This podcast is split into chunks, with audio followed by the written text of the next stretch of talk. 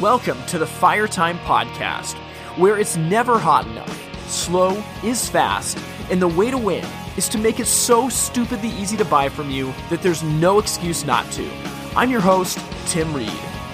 And I'm so excited to be here today. Welcome to the Fire Time Podcast.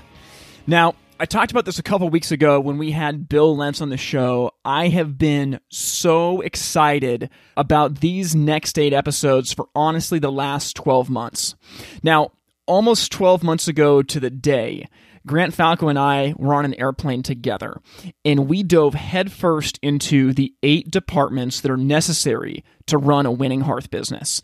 And as we finish out season four, I feel like the timing could not be better to dive into every single one of these departments week after week and give you the playbook that Grant and I have used to grow the businesses that we've been a part of.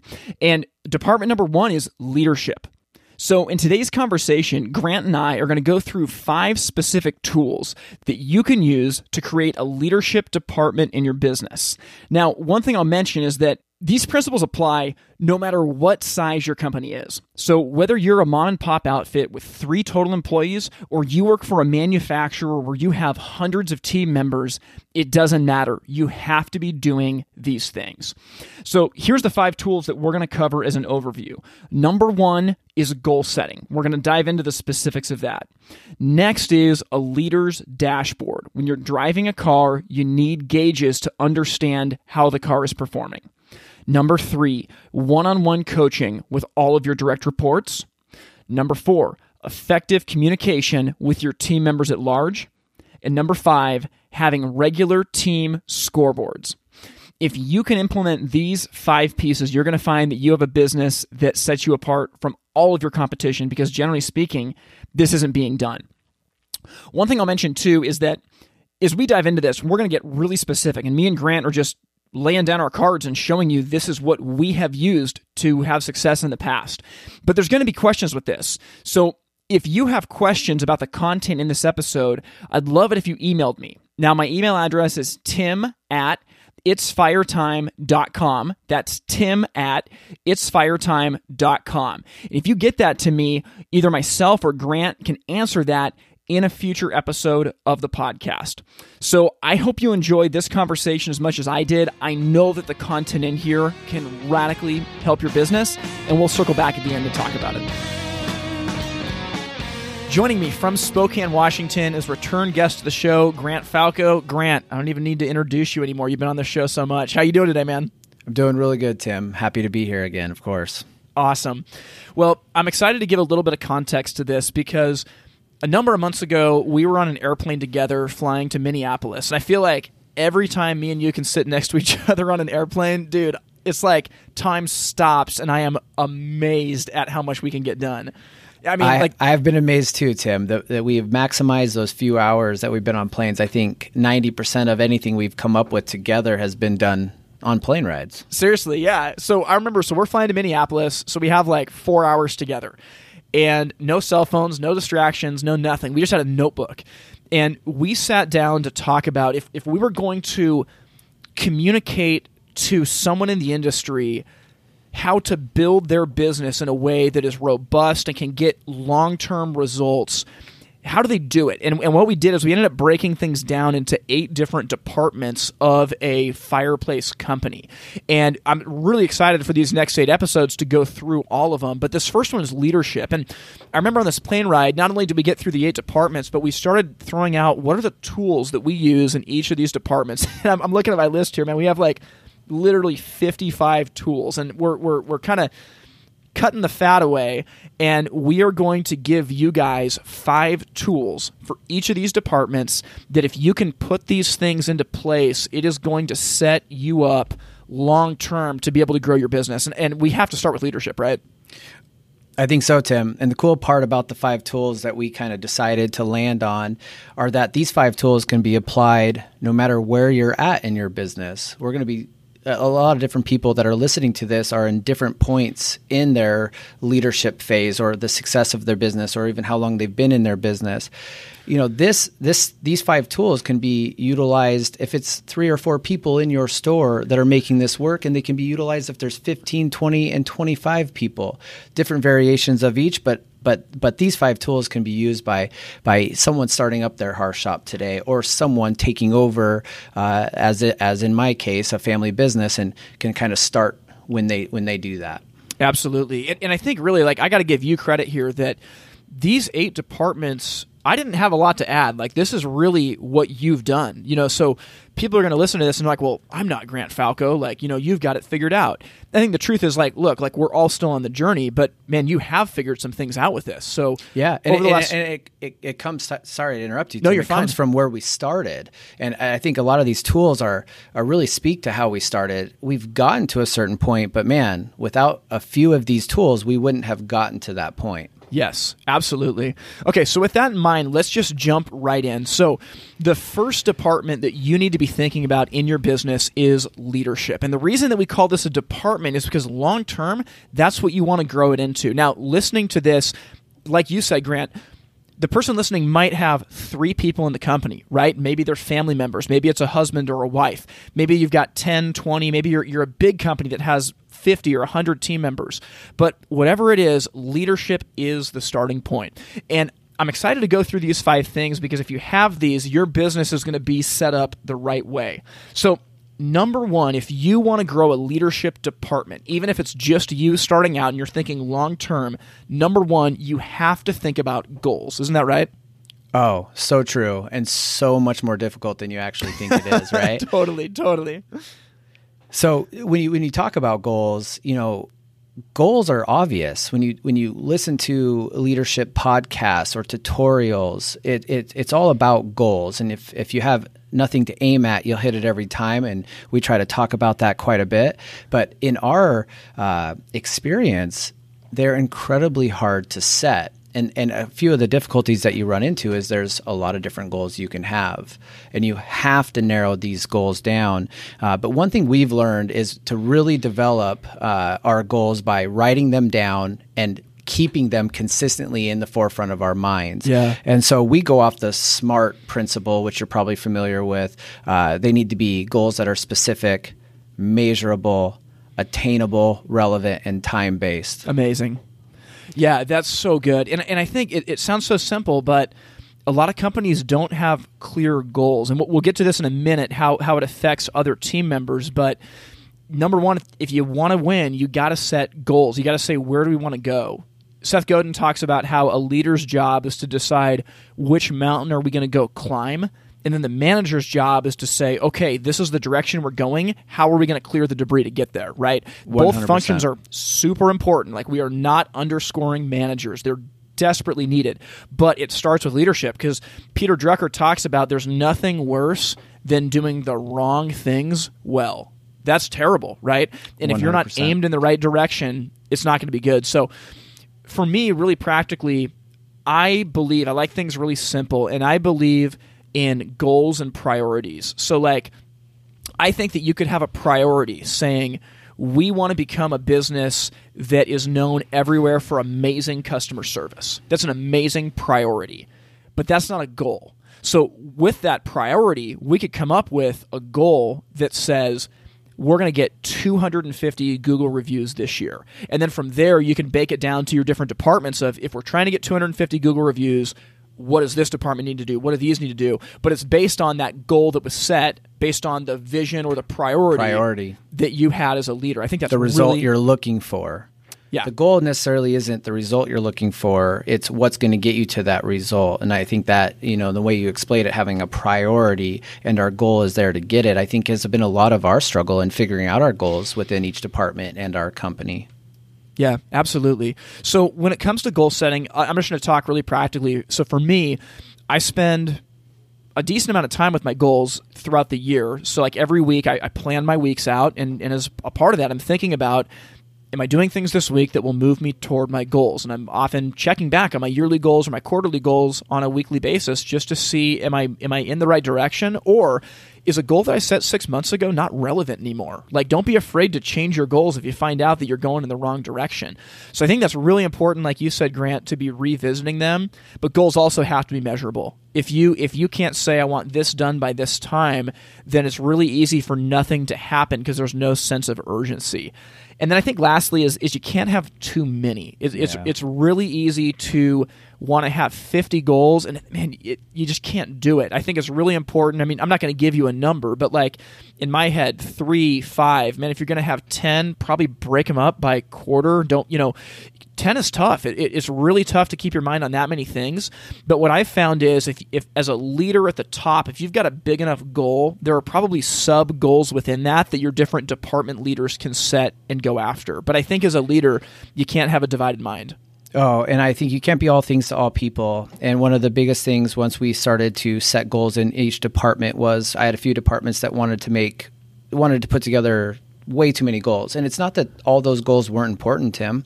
It was that we couldn't make them all important if we focused on all of them.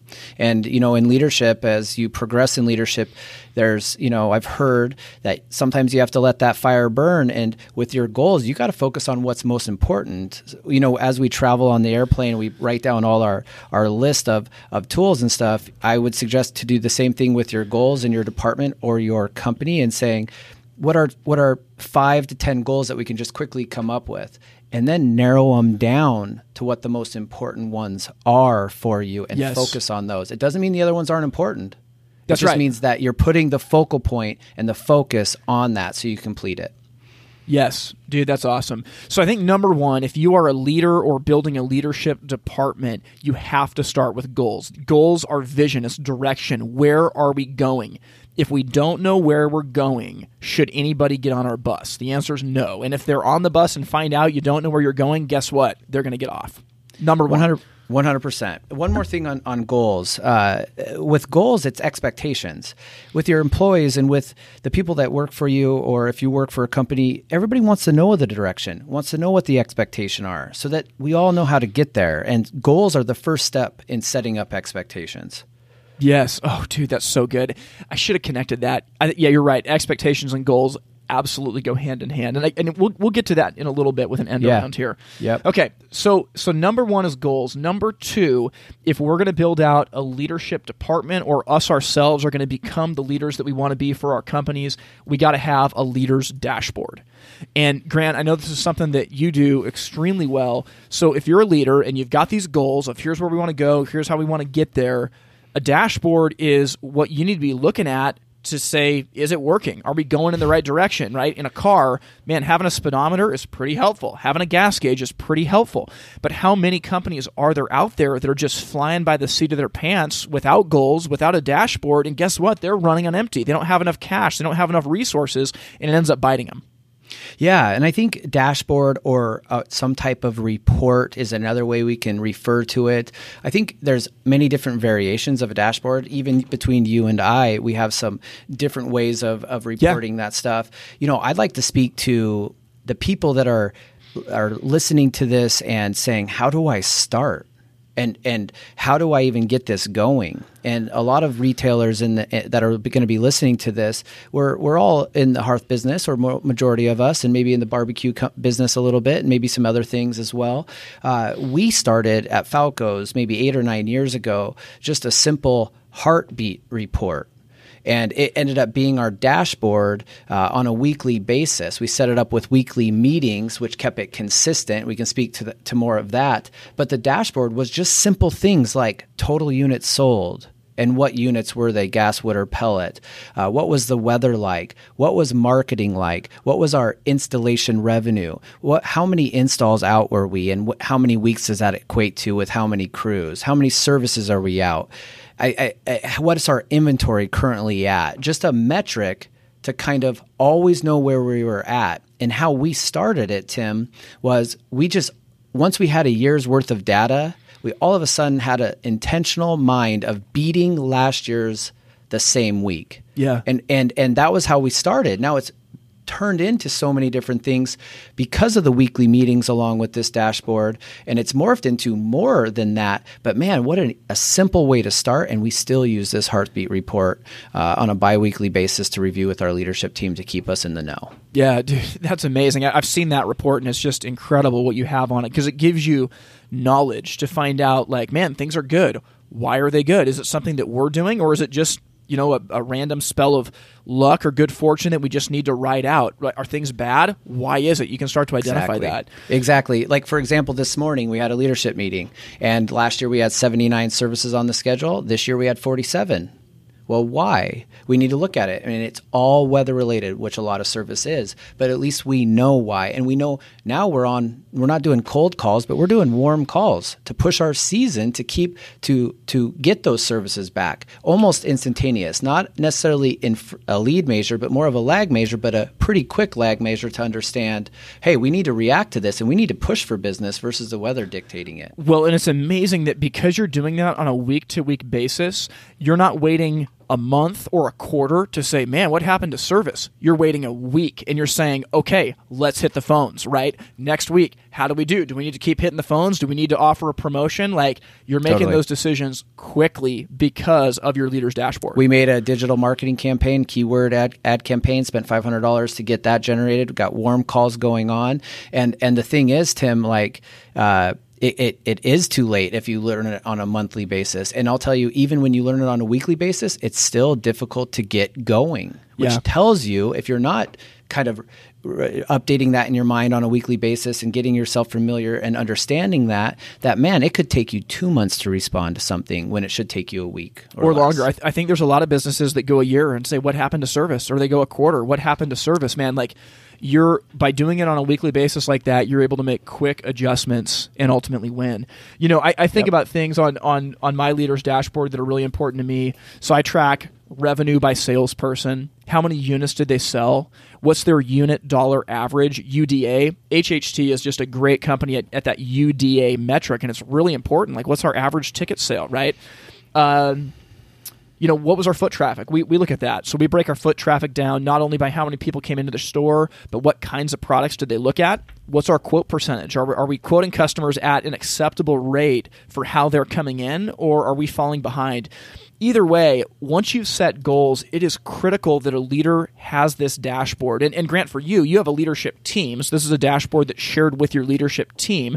Depending on your business, this dashboard may not be for everybody. It might just be for you. And there's nothing wrong with that. If you've got margin or cost or different things that are proprietary knowledge, you know, I'm not going to tell you how to run your business, but at least you as a leader and at some point, the people that are on your leadership team need to have a dashboard to be able to tell how the gauges on their car are going.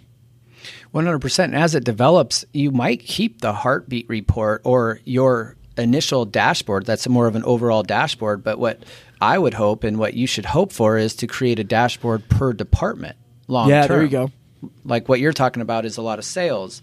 Um, I, I, mean, when I think about a dashboard for even service, uh, you could get to the point where you could record your revenue per week, how many hours your service technicians are working per week. Therefore, you have an average of of working service per hour and working uh, dollars per service each individual service. So there's there's a, a way you can kind of start with an overall, but then have a dashboard per each department. Oh, so good. I'm, I'm going to stop you there because you're starting to get into tool number five, and I want to hit number three and four first to set this up. Yep. Okay, so tool number one, goal setting. Number two, you got to have a leader's dashboard.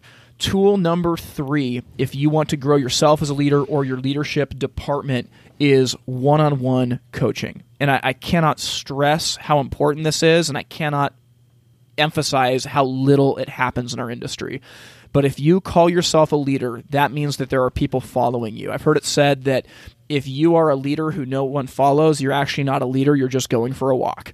You know, you got to have people following you. And to do that, one on one coaching is critical. So I'll, I'll jump in and speak for me. So with my direct reports, I have a once a month standing meeting that we try to do outside of the office for an hour. We'll grab a cup of coffee, grab lunch, whatever it is. And that is one on one focus time.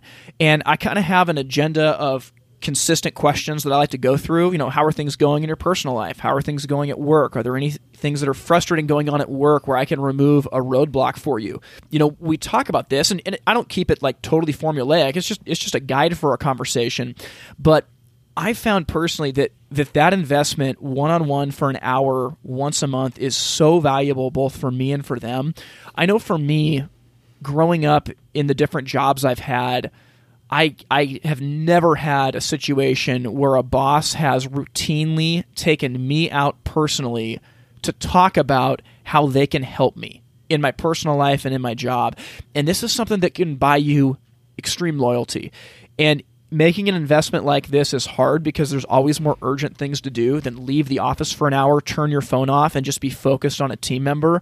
But it is so important, and it actually buys you loyalty. Where down the road, if a job opportunity comes up, if they're thinking about moving to a different industry, whatever it is, you're probably going to find out about it before they make a decision because they trust you and you actually get to be a counselor or an advisor to them to make these decisions. I'm, I'm kind of going off on this, Grant, because it's so important to me. But what, what do you think about one on one coaching? What's that look like to you? It's something that, you know, since our, our relationship for three or four years now has developed that you've, uh, you've, you've talked to me quite a bit about. And I'll, I'll be honest, uh, when we met uh, three or four years ago, I just didn't have, I didn't, I didn't feel like I had time. I was maybe a little bit scared to do it, like opening up Pandora's box and not knowing where I would get with it.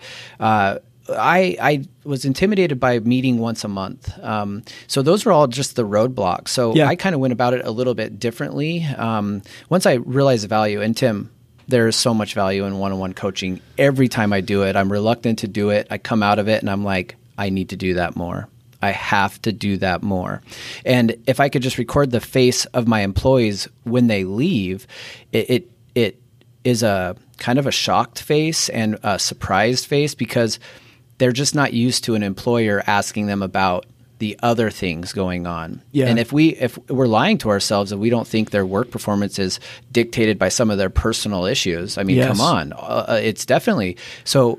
They are looking for a guide they are looking for someone to help them through the navigation of life. I'm not saying that you have to provide that, but if there's little things that you can do to help with that, you give them a different purpose to work for you. Yeah. So what we did, Tim, was I kind of tried to to do it in one or two uh, meetings uh, on a yearly basis, but then have an accountability to it. There you go. So we we have a, a Find Your Fire meeting uh, in in February and March of every year, kind of to round out the season, and then in August of every year to kind of kick off the season, and uh, and really it's just about them. It's about what's going on in their life. It's about setting individual goals, whether they're personal or professional and me being someone that is going to work with them on getting there. And yeah. it's been an amazing tool and and you can use it for a number of different things. So like for me, it was some people like you said, Tim, have aspirations to not work at Falco's forever. And one of my service technicians wants to go to flight school.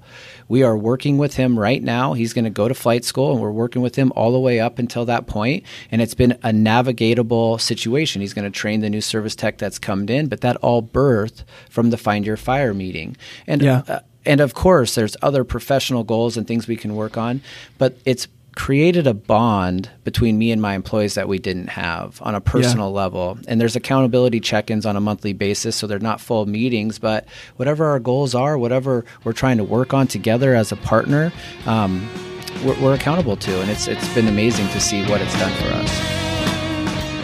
We'll get back to our conversation on leadership in just a minute. Hey, if you guys have been listening to the podcast this season, you know that I've been talking about how important it is that you take control of your customer experience with WiFire. Now, rather than hear me talk about it, this week I'm going to share a comment from my friend Peter Parsons out of Corner Brook, Newfoundland. So, Peter's been using WiFire for a little while, and recently he had this comment to say about it. Peter says, WiFire has been the single best tool I've ever used over the course of nearly two decades in the business. My customers can get quotes, schedule an appointment, apply for financing, and not one person on my staff has to lift a finger. Oh, and WiFire follows up with the customers for me. Well, Peter, you're the man, and it's awesome to see Wifire helping your business grow. And for anybody listening to this, if you are looking for ways to connect with customers now that the sales pipeline has been dried up, it starts with taking control of your online presence. And that's exactly where Wifire comes in. Wifire is something that partners with your website to do exactly what Peter said generate instant, customized estimates, schedule appointments, and follow up with every single customer. Now, for the last little while, Wifire has been developed exclusively for customers who interact with your website. But coming up in the near future, we are launching a version of Wifire that is specific for use in the showroom. And I'm telling you, this is an absolute, absolute game changer. So if you want to take control of your digital experience and your sales process in the showroom, you need to go to whyfire.com and sign up today. That's W H Y F I R E dot com. Yeah, I, I, think a lot about this. So, the first team member that I ever had was about oh, probably a year, year and a half into my time at Fireside. And I had built up the retail department where it was too much for me to personally handle because I got hired as just a you know, I was technically a manager, but I had no one to manage, so I had to be, I had to be a salesperson. And so we brought in this guy. He worked for us for about three years, and not the stereotypical salesperson that you would imagine, but like super genuine, honest, quiet, like high integrity, hard worker kind of person and and so I was kind of working with him, and he was helping me with some administrative things, and then eventually he started doing some sales. And through our one-on-one meetings, I found out that one of his life dreams was to go to Japan. He was fascinated by Japanese culture. He loved anime, and he wanted to take a trip to Japan. So, in a reoccurring theme in our one-on-one coaching sessions was how are you doing? How much money do you need to save? How are you doing in that goal? Have you gotten there? And it was just, it was amazing to be able to help work with him to get to that point. Now, probably two and a half years into his time at Fireside, he let me know, hey, Tim, I've been thinking a lot about going into computer programming. I'm a huge gamer, I'm really good with code. And there's an internship program that's available, and I'd really like to take it. So we were able to talk through this together. And I said, "Dude, yeah, you got to do this, man. Like it's an, it's a hard program to get into. Like apply, see if you get into it." He got into it and he worked part time for us while he was in this internship program. And then at the end of it, he got hired and he left the company to go do computer programming, and that's what he's doing now. And I can't tell you how much better it was for us to be a part of that decision making process with him rather than to get blindsided by him one day saying, Hey, I'm leaving. I got this job as a computer programmer, right? We had a runway exactly. of like four to six months to, to talk about this, and we left on just amazing terms. And the coolest thing is, we still get together. It's probably, you know, once or twice a year now for a beer just to talk shop. But the last time we got together, he had just gotten back from his Japan trip, and we just talked about like so awesome that he'd been able to save his money. I mean, this is like going back five years. He had this dream, he saved his money, he did it, he went to Japan, and I can't tell you how often things like that are going to happen when you open up to your team members and invest in them. Tim, I couldn't agree more. And and uh, part of me was a little bit scared to want to invest in their life because maybe their life is beyond Falco's. But what I found was that the more I was willing to invest in them, the more willing to stay. I would say, is there something greater than Falco's? What do we want to do when we first started these? And uh, and and there there may be but when you when you're looking out for that person when you're when your your your subject of your meeting is to help them on the path of success whether it's with your company or in life uh, man you get you create some loyal ambassadors of your company and man they're not going to go anywhere because this is what they want they want to be taken care of Yes. And ultimately, dude, it's not about money. I mean, sure, it's like not. you want to be in a ballpark of a livable wage, but like dude, me and you have both said no to opportunities that have a lot of money involved, and like it's it's not about money, man. Like it's it is, it's it's the excuse they use. Yes, that's and, right. And, and and if if there are any managers, leaders listening, and I'm just going to tell you this, I had three installers quit on me before my season last year. I did not blame one person except for myself. Hmm. And and internally focusing on myself and trying to solve that problem, we learned and grew so much more in this year and went from having three crews last year and losing all three leads to four crews with four leaders this year.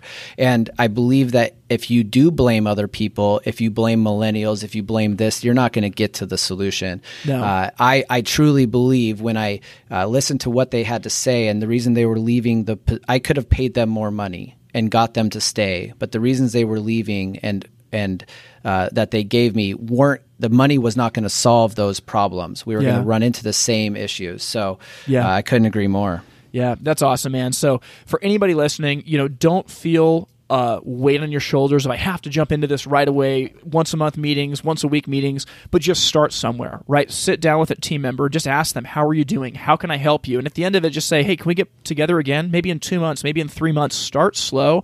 But man, I'm telling you, like, you as a leader of a company, you are like a spring of water and your team members are like plants. Are you going to let them either A, dry up or B, get filled up by someone else? Or are you going to be the one that pours life into them? That's the question you got to Love it. answer. Okay. We're on to number four now. So we've talked about goals. We've talked about a leader's dashboard, one on one coaching. Tool number four is this communication. This is so big. And Grant, you alluded to expectations earlier. And I think that that's probably tied in with communication that One hundred percent. yeah, if you're going to be a leader or if you're going to grow a leadership department, dude, you communication is like number 1. You have to be able to communicate vision, you have to be able to communicate your why, and you have to communicate again and again and again and again the same thing over and over and it is just like parenting, isn't it? Uh, yeah, I mean, I'm I'm still in my early years of parenting, but yeah, I think that the correlations are pretty direct. Uh, you know, Tim, when it comes down to communication, it's just so hard because communication is such a a term that is thrown around. That is, yeah, it's easy to say you have to be better to communicate. One thing that I will say that was like changed who I am and who I am as a communicator is an experience you've heard of a few different times, but in leading a team, if you don't have a why and if you don't know what you expect, your your employees are never going to know what to expect or how to achieve those expectations. So I think communication is so tied to expectations. If you're Yes. listening to this, think about it right now. Pick one person out in your staff and say, "Do I know exactly what I expect from them on a daily, weekly, monthly or yearly basis?" And if you don't know, you got to figure it out because you can communicate blah blah blah but if you don't understand they don't understand your expectations and you don't understand your expectations the communication is all over it's it's pointed in a million different directions and you're never going to get anything done because of it Yeah, absolutely. And and you're right, expectations goes hand in hand with communication. So if you spend all this time on goal setting, you've got these places that you want to go, you've got a dashboard that you're working on to tell you if you're winning or losing, that that is going to result in you having expectations of departments or of team members, right? Maybe you don't have an installation department, maybe you've got one installer and one helper. Well, if you've got a revenue goal for installer, if you've got a goal of I want to get 250 Google reviews this year, that goal will create expectations. So therefore I expect our installers will do this on site. I expect that this will happen. And if you don't communicate those expectations super super clearly and I would advise writing them down, talking about them in every one of your one-on-one meetings again and again, talk about those expectations team members will not buy in and that's going to lead to all kinds of frustration and headache because you expect something but you haven't communicated it to them and that's just a bad situation Yeah, we, we talk uh, about communication. We talk about communication quite a bit. Obviously, it's vital to leadership and it's vital to leading a team. Uh, I think uh, we're scared to over communicate. And I think one of the messages that I want to get out there is that there's no such thing as over communicating. Over communicating is, is communicating a clear, concise message over and over again, which is exactly what you as a leader have to do. A leader is a repeater, and you have to be there to pound that gavel to constantly keep your team moving in the right direction. Absolutely. You know, I'm thinking about this, man. I was on a plane less than a week ago going out to see a dealer in the Midwest and work with them. And on this plane ride, there was horrible turbulence. Like, honestly, some of the worst turbulence that I've ever had. But what was so reassuring is that as the turbulence is going on, the captain gets on the speaker and he says, Hey, I'm so sorry. It's really choppy right now. Don't worry. We just have some bumpy skies, about 10 to 15 minutes of this, and we're going to get to a smoother sailing area. Now, I, I can't tell you how reassuring that communication was in the midst of turbulence, right? If you have turbulence without communication, people start asking questions. What's going on? They start to panic. They start to freak out.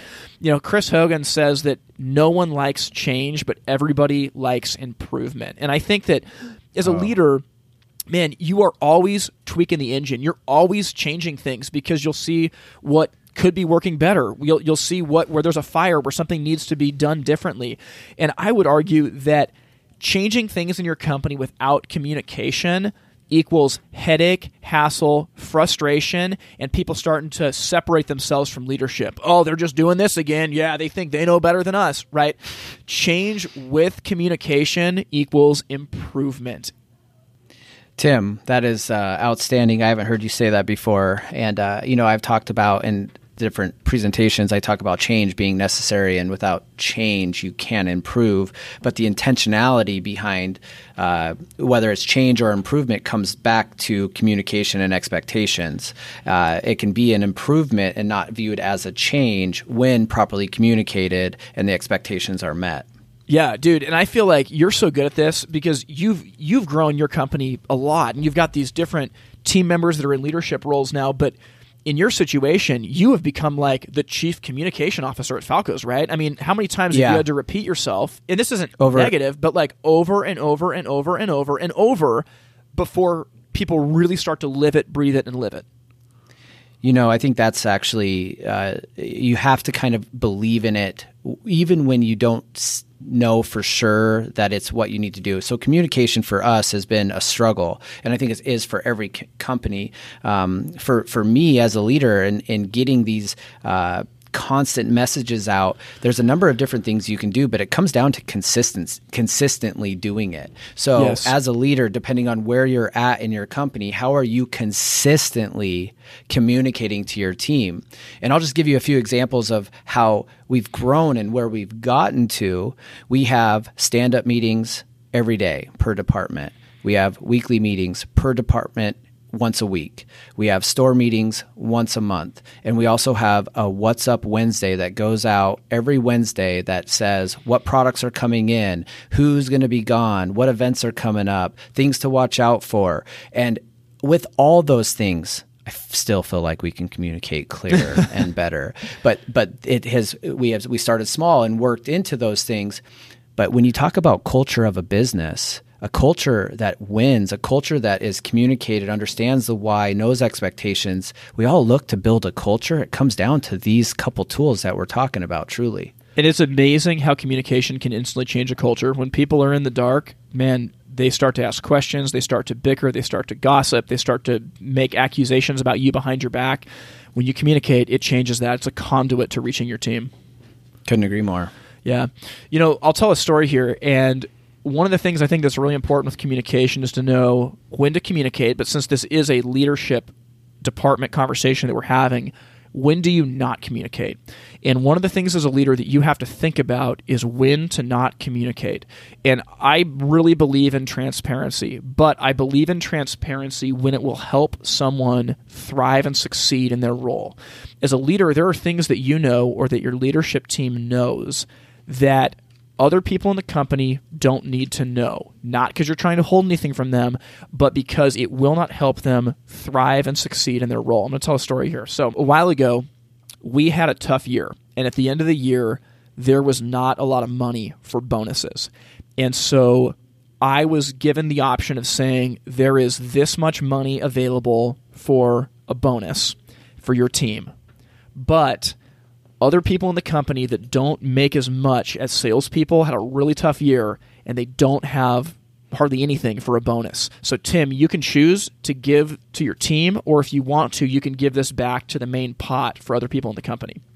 So, I made the decision that my team's bonuses would be cut in half and that the rest of the money would go back to team members that didn't make as much as the sales folks. And what I did in addition to that is I said, please take out of my paycheck an equal contribution for what the entire sales team gave. We're all in this together. And that was that. So I mentioned to the team that bonuses were going to be smaller this year, and they got their bonuses, and that was that. Well, what happened is there were other members that had the same decision as me that did not use discretion. And so word got out to my team that I had given their bonuses away to other people. So I had multiple team members really mad at me, talking about me behind my back, saying, Tim's stealing from us. He's taking money out of our pocket. So what did I do? I set up one on ones with every single team member. And we talked about this, and I said, look, there are times as a leader when I can choose to share with transparency, and there are times with a leader where I will choose not to, when it is not going to help you thrive and do better in your role. And this is a discretionary call as a leader that I made, and I will stand by it. Now, it's super unfortunate that this leaked out and that you heard about it this way, but now that you know, I'm going to explain the decision. I just explained you guys made great money. And there are other people in the company that don't have the same opportunities as you because of their pay scales. And I made the decision to cut your bonuses in half and contribute it to the rest of the people. And I asked that whatever the team lost, that that would be taken out of my paycheck as well to be sent to these people. And at the end of the day, a bonus is not your money. This is John Waterstrat's money that he is choosing to give you. And I am the arbiter of how that gets distributed. So this is not stealing. This is a blessing that I am choosing for you to bless other people. And, you know, I just want to tell that story because there are times as a leader when you need to communicate to the other people on your team don't talk about this, right? This is a leadership decision that is not going to help other people in the company thrive and succeed in their roles. And I just I just want to tell that story because I don't want people to lose like communication doesn't mean that you forget about who needs to know what in a company, but I think there is a way to be open-handed with that and like in my case when it did get leaked out, like I just addressed it head on. I had an honest conversation and we just moved on. I think that's a great story, Tim. And something that sparked in my mind when you were telling that story is for me, in my position, I sometimes what you're saying is you can't communicate. So here I am on one side saying over communicate, over communicate, over communicate. And I believe in that, the message and that kind of stuff and the why. But there are times as you progress as a leader that you have to take a step back and not communicate in order for growth to happen within your teams. Yes. And you'll find at different times, and it's an insecurity, it's different than what you're talking about. But I think there is different variations of communicate and picking and choosing when you over communicate your message, and then sometimes in a situation where you don't communicate to allow people to grow. Uh, I don't have any examples that I can think of off the top of my head, but I know that I, when I communicate too much, can end up micromanaging certain situations. And I have to step back from that and allow people, as hard as it is sometimes, to come up with their own ideas before I, I give them all my input so I skew their opinion, basically. That's really good, Grant. Okay, number five if you want to become a better leader, if you want to grow a leadership department in your company, there have to be team scoreboards. Grant, you are so good at this, and I want to hear you talk. Let's just talk conceptually about team scoreboards because you alluded to it earlier, right? As a leader, you've got a dashboard that gives you the big picture. That needs to be compiled into team scoreboards, even if that team is just one person. Yeah, I mean, Tim, it's uh, one of the things when my dad. Uh, so th- we are a family business, and my dad uh, looked at me six years ago and said, "Okay, I'm I'm going to hand you the reins." And uh, I was like, "Okay, I accept these reins." And then I was like, "Okay, now what? Like, what changes? Like." I was still doing certain things in the business, but what am I supposed to do now that I'm the leader? And uh, and it was really difficult. And I, I remember thinking, how do I know what people are doing? How do I know what their performance is? My dad would ask me, "How's so and so doing?" I'd say, uh, "Good." I think he's doing okay. I mean, he was in a really good mood this morning, and so I haven't heard from him all day. Out of sight, out of mind. Things must be going really good. And that, that's I'm going to jump in. That's the old school mentality, right? It's like, well, It what did I eat for breakfast? Am I am I in a good mood or a bad mood? That's how they're doing today. Totally. And and that's fine, but I needed I needed more. If you were looking at me as a leader and my expectations for myself were like, okay, well I needed I need a way to judge that. It just really came down to that. Yeah. Are you riding in the car as a passenger or are you driving the car? And I need to figure out how to judge that. So what's ironic, it started out with goals and then it developed into a dashboard or or what we call as key performance indicators. But I really think it comes down to uh, the consistency of going over that scoreboard. Um, and, and you can get into kind of the scoreboard on a higher level. Yeah. But but the scoreboard is ultimately accountability and performance. It totally is. And I think we're going to talk in the coming weeks specifically about what some of the scoreboards in different departments should indicate. That's not what this conversation is about. This is a more big picture that you, you need to have them. But what I would say to do is you need to go back to your goals, right? So if you've got three or five goals for your overall company for the course of the year.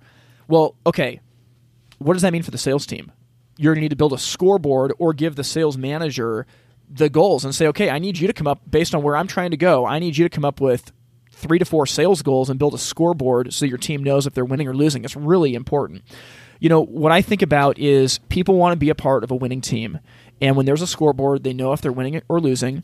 And it also makes it to where you, as a leader, can evaluate and reward people based on their performance. So you're not making a, a gut judgment call. I remember years and years ago, I worked for a different company and it came time for a performance review and I was really excited about it. And I came in to get the review and it was super clear that my boss had totally forgotten about it. They had not done any preparation and when I came in they tried to act like they had.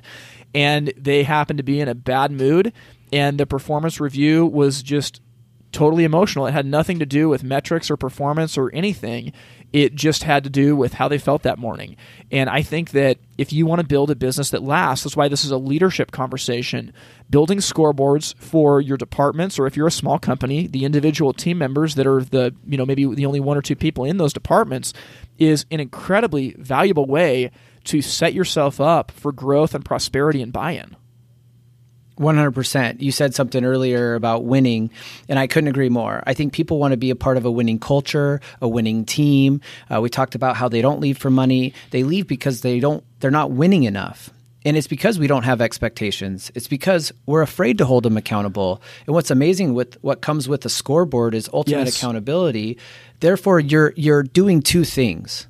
You're doing two things. You're winning, which is amazing, and you're asking yourself why or you're losing, or as we refer to it as learning, and asking yeah. yourself why.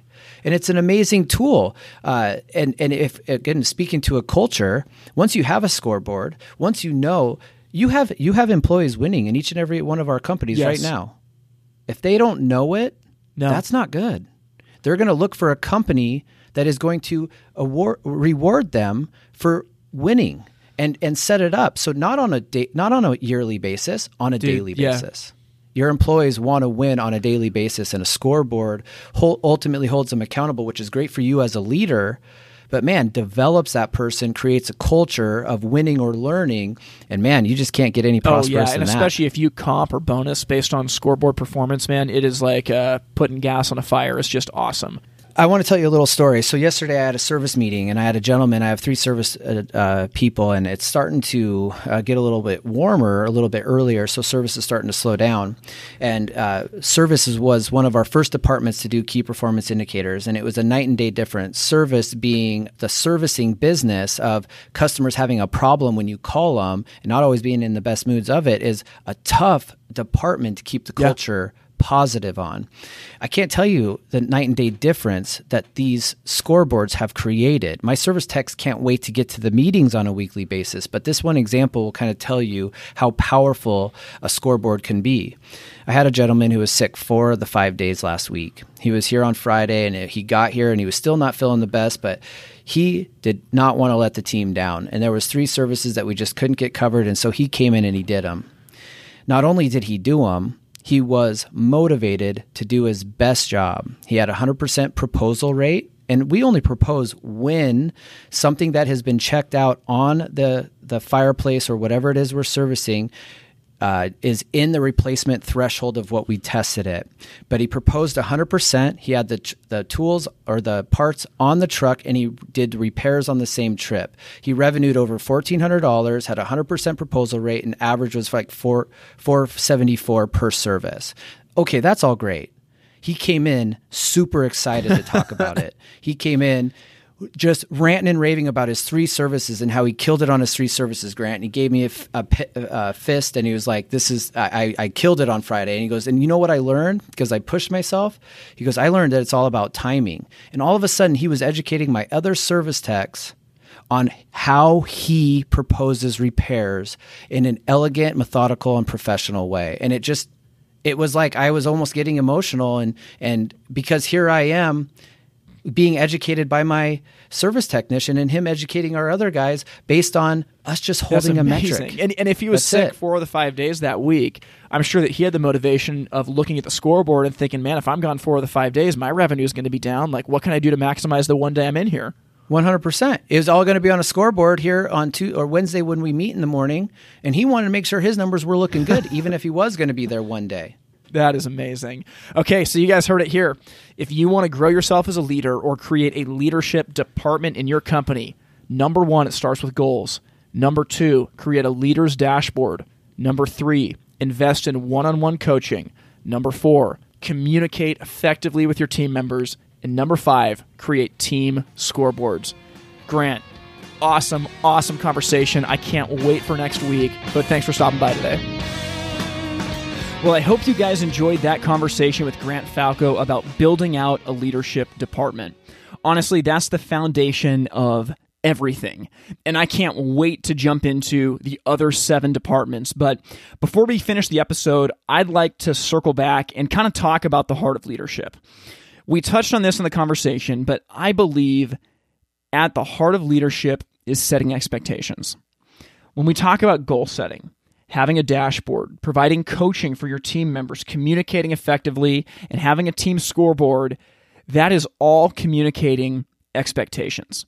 Now, actually, this morning in the Firetime Network, I posted a short video, and it was about how expectations are one of the most often missed pieces of business. And like we said in the conversation, if you haven't communicated expectations to your team members, how on earth can they rise to the occasion and perform? It just doesn't work. It's what everything comes down to. I think in today's moment, we have to be a leader that people are willing to follow. There's a lot of bad leaders out there right now, and we need to be somebody that is there for our team, that's investing in them to help them grow. And Grant mentioned that being a leader is hard because you have to both inspire your team and be holding them accountable at the same time. And the things that we talked about in this conversation are ways to do that. Now, throughout the rest of these episodes, we're going to dive deep into a lot of other areas of the business, but all of it is anchored in the principles of this leadership department. So maybe for you at the beginning now, the leadership department is just you. That's fine. But it's not another realm of possibility in five years to think there could be four people on the leadership team and your job is to lead the leaders. That will never, ever happen, though, if you do not execute the steps that we talked about today.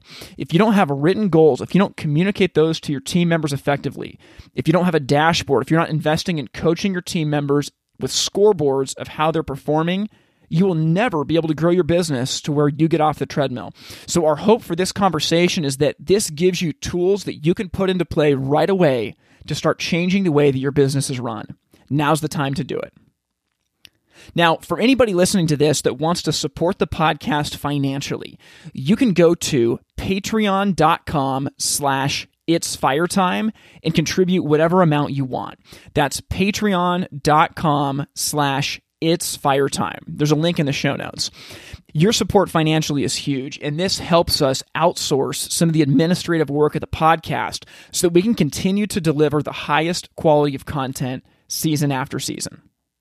Now, like I said at the beginning of the episode, there's going to be questions, and I'd encourage you to send them to us via email. Now, my email address is tim at itsfiretime.com. That's tim at itsfiretime.com. And the last episode of this season is going to be a Q&A episode where we dive deep into this. So, as we close out here today, my hope for you is that you can take something you've heard in this podcast and put it into action this week. And I can't wait for next week's conversation, which is on a topic very close to my heart, which is about the sales department. So until then, I hope you guys have an amazing rest of the week. Go and be a blessing to the people that work with you. Thank you for listening to the Fire Time Podcast. To learn more, visit the website itsfiretime.com. Music from this episode was written and recorded by In Bloom out of Portland, Oregon.